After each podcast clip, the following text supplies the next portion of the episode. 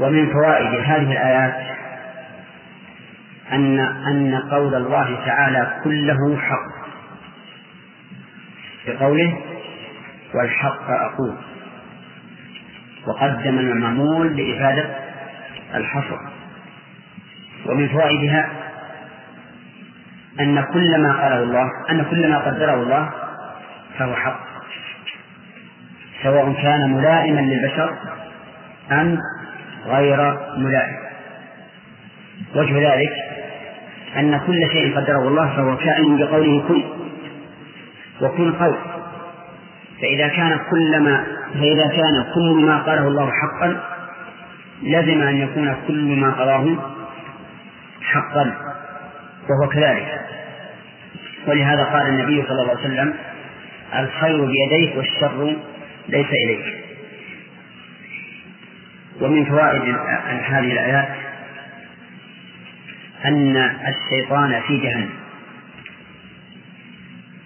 كقول لأملأن جهنم منك. ومن فوائدها أن أن الله وعد جهنم بملئها. ويتفرع على هذه الفائدة الحذر الشديد من أن يكون الإنسان من أهل جهنم نعوذ بالله منه. وقد ثبت في الصحيحين أن جهنم لا تزال يلقى فيها وهي تقول هل من مزيد حتى يضع رب العزة فيها رجله أو عليها قدمه فينزوي بعضها إلى بعض وتقول قط قط. ومن فوائد هذه الآيات أن للشيطان أتباعا. لقوله وممن تبعه. فإذا قيل من أتباعه؟ قيل المستكبرون عن عبادة الله. لأن أعظم ميزة يتميز بها الشيطان أنه مستكبر عن طاعة الله. فكل من استكبر حسن عن طاعة الله فإنه متبع للشيطان. ثم قال الله تعالى قل ما أسألكم عليه من أجر وما أنا من المتكلفين. في هذه الآية من الفوائد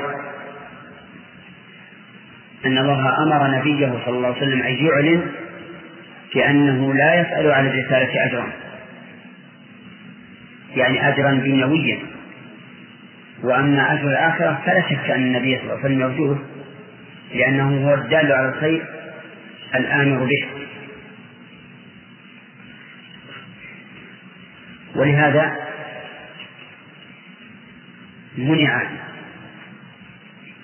ورثة الرسل من أن يرثوا شيئا من أموالهم.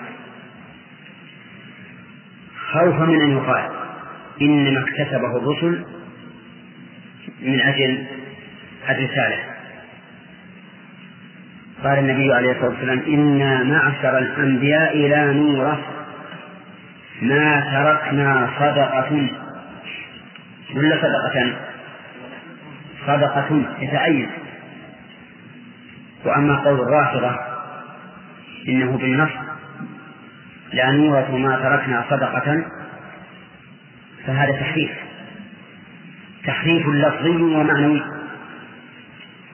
وذلك لأن ما ترك صدقة لا يورث لا من الأنبياء ولا من غيره. لو أوصى الإنسان بشيء يجعل صدقة بعد موته نفذ ولم يورث. لقوله تعالى من بعد وصية يوصى بها. أو دين. إلا أن ما زاد على الثلث يكون راجعا إلى اختيار الورثة. ومن فوائد هذه الآية الكريمة أن النبي صلى الله عليه وسلم لا يسأل الناس أجرا على دعوة الخلق إلى الحق. وهل هذا خاص به؟ أو عام له وللأمة؟ أي أنه يحرم على الإنسان أن يأخذ شيئا عن تبليغ الشيئة. الجواب أنه متى وجب الإبلاغ حرم أخذ الأجر عليه. متى وجب الإبلاغ حرم أجر الأخذ عليه. لأنه لا يجوز للإنسان أن يأخذ أجرا في مقابل قيامه بالواجب. أما إذا كان ليس بواجب فلا بأس أن يأخذ أجرا لأنه يكون تطوعا إن شاء فعل وإن شاء لم يفعل. فإذا قال أنا لا أحدث نفسي لا أحدث نفسي إلا بأجر. قلنا لا حرج. ما دام ليس ما دام الإبلاغ ليس واجبا. ويدل لهذا قول النبي عليه الصلاة والسلام إن أحق ما أخذتم عليه أجرا كتاب الله. لكن متى وجب تعليم القرآن على شخص؟ فإن أخذه أجرة على هذا التعليم يكون حراما. ومن فوائد هذه الآية الكريمة أن النبي صلى الله عليه وسلم صادق فيما أخبر به من الوحي لقوله وما أنا من المتكلفين. ومن فوائدها الإشارة إلى أن من الناس من يتقول على الله فيدعي أنه رسول وليس كذلك. وحينئذ نقول من ادعى الرسالة فإن جاء بآية تدل على صدقه فهو رسول وإلا فليس برسول. هذا فيما قبل النبي صلى الله عليه وسلم. أما ما بعد النبي فمن ادعى رسالة فهو كاذب لأن الله يقول ما كان محمد أبا أحد من رجالكم ولكن رسول الله وخاتم النبيين. ولكن رسول الله وخاتم النبيين. فمن ادعى رسالة أن الله أرسله بعد محمد صلى الله عليه وسلم فهو كاذب مرتد عن الإسلام يجب قتله. ولا يرد على هذا أن عيسى ينزل في آخر الزمان. أيها الإخوة نكمل بهذه المادة المختارة ما تبقى من هذا الشريط. بسم الله الرحمن الرحيم كتاب اللباس باب قول الله تعالى قل من حرم زينة الله التي أخرج لعباده وقال النبي صلى الله عليه وسلم كلوا واشربوا والبسوا وتصدقوا في غير إسراف ولا مخيلة وقال ابن عباس مخيلة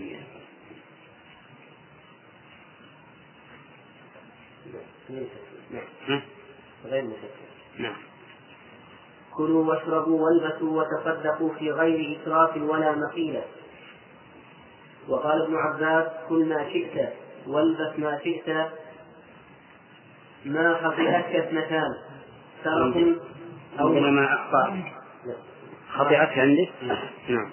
ما خطئتك اثنتان ترف أو مخيلة اللباس نوعان لباس معنوي ولباس حسي. وقد أشار الله إليهما في قوله يا بني آدم قد أنزلنا عليكم لباسا يواري سوآتكم وريشا. هذا الحس. فالذي يواري السوآت هو اللباس الضروري الذي لا بد منه. والريش هو لباس الجمال والزينة الزائد على اللباس الضروري. ثم قال ولباس التقوى ذلك خير وهذا هو اللباس المعنوي. والأصل في اللباس الحسي الأصل فيه الحل إلا ما قام الدليل على تحريمه. لدخوله في عموم قوله تعالى هو الذي خلق لكم ما في الأرض جميعا ولأن الله أنكر على من حرم زينة الله التي أخرج لعباده. فقال فقال عز وجل قل من حرم زينة الله التي أخرج لعباده والطيبات من الرزق. فأي إنسان يقول لنا هذا اللباس حرام؟ سواء كان في عينه أو في وصفه فإننا نطالبه بالدليل. في عينه بأن يقول هذا النوع من من من اللباس حرام.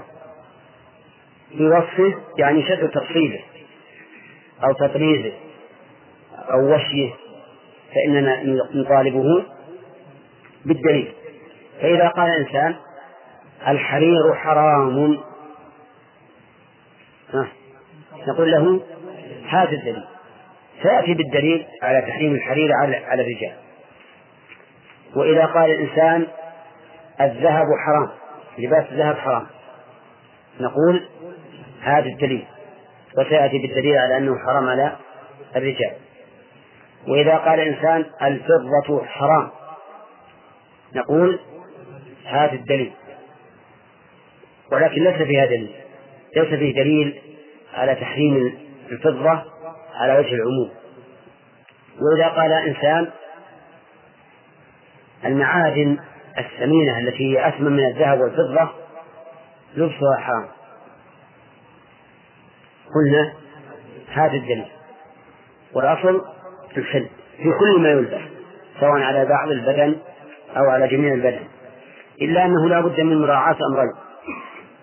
أولهما الإسراف والثاني المخيلة فالإسراف مجاوزة الحد وهو أمر نسبي.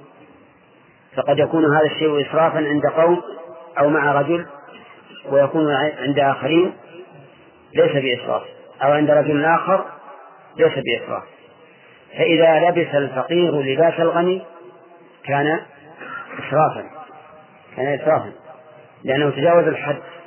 فإن الله يقول ينفق ذو سعة من سعته ومن قدر عليه رزقه فلينفق مما آتاه الله.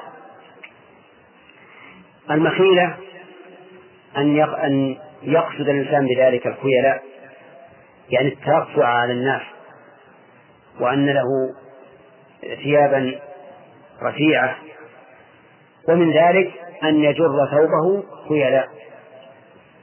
فإذا قال الإنسان هل استعمال الحسن والجميل من اللباس داخل في المخيلة؟ الجواب لا.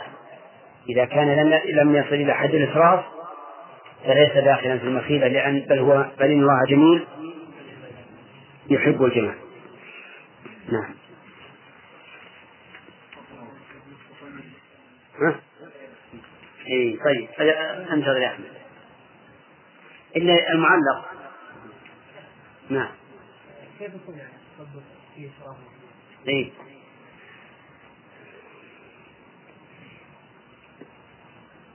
ماذا تقول؟ يمكن فيه الصدقة يقول هل يكون فيها إسراف ومخيلة؟ ها؟ يمكن فيها مخيلة بأن يتصدق كثيرا ليرى. وكذلك الإسراف. ربما يتصدق كثيرا وينقص ما يجب عليه من نفقات أهله. فإن صح هذا التوجيه فهو, فهو واضح. وإنما صح فيقال قول في غير الصرف ولا مخيلة هذا عائد على ما سوى الصدقة. نعم.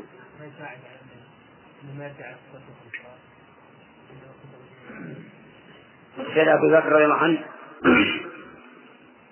قد يقال أنه يعلم أن أهله يرضون بذلك ولا يطالبونه بالواجب والحق لهم فإذا رضوا بذلك فلا حرج. نعم.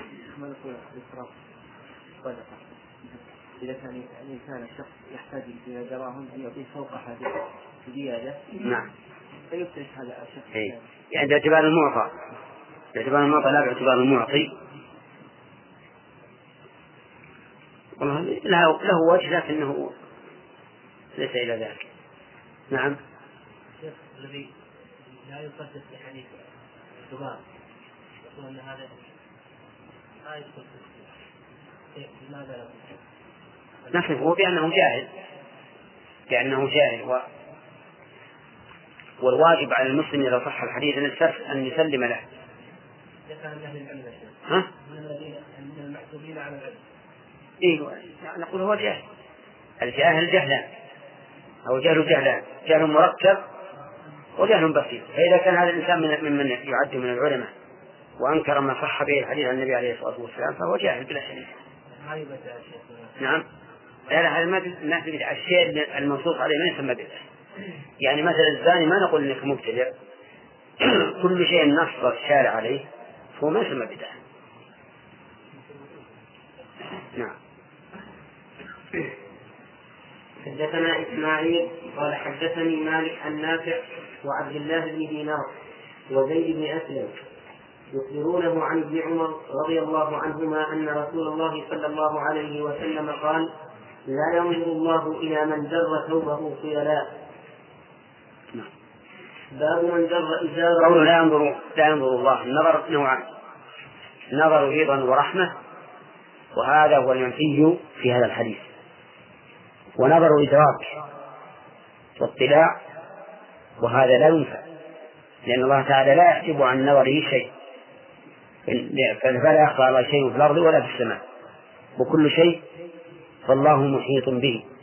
لكنه لكن نظر الرضا والرحمة هذا منتف عمن جر ثوبه خيلاء وثوب هذا مفرد مضاف فيعم كل ما يلبس من قميص وسراويل وإزار. طيب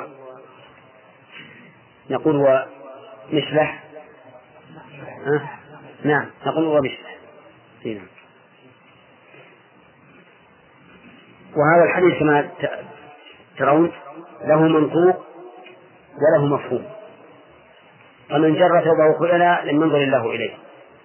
ومن جره غير خيلاء لم يثبت بحقه هذا الوعيد. لكنه يأتي وعيد آخر وهو ما أسفل من الكعبين ففي النار. هنا. نعم. نعم.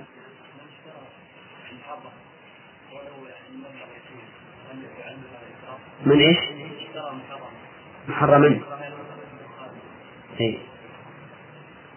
لا هذا ما يعد من الإسراف لأنه وإنما يعد من الشيء من العمل المحرم يعني من سوء التصرف والسفة. لأن الإسراف مجاوزة الحد وزيادة الشيء. نعم.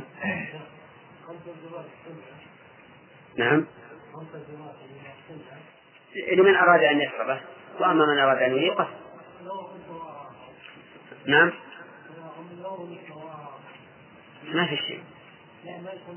هذا هو الأفضل. وغمز لا شك أنه هو الأفضل. والأمر هنا للإرشاد. لأجل أن يقابل الداء بالدواء. نعم.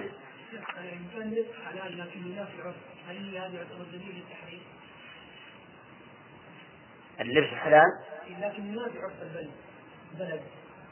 هذا يدخل في ثوب في ثياب الشهرة. والرسول عليه الصلاة والسلام نهى عن لبستين لبس الشهرة ولبس الإسراء.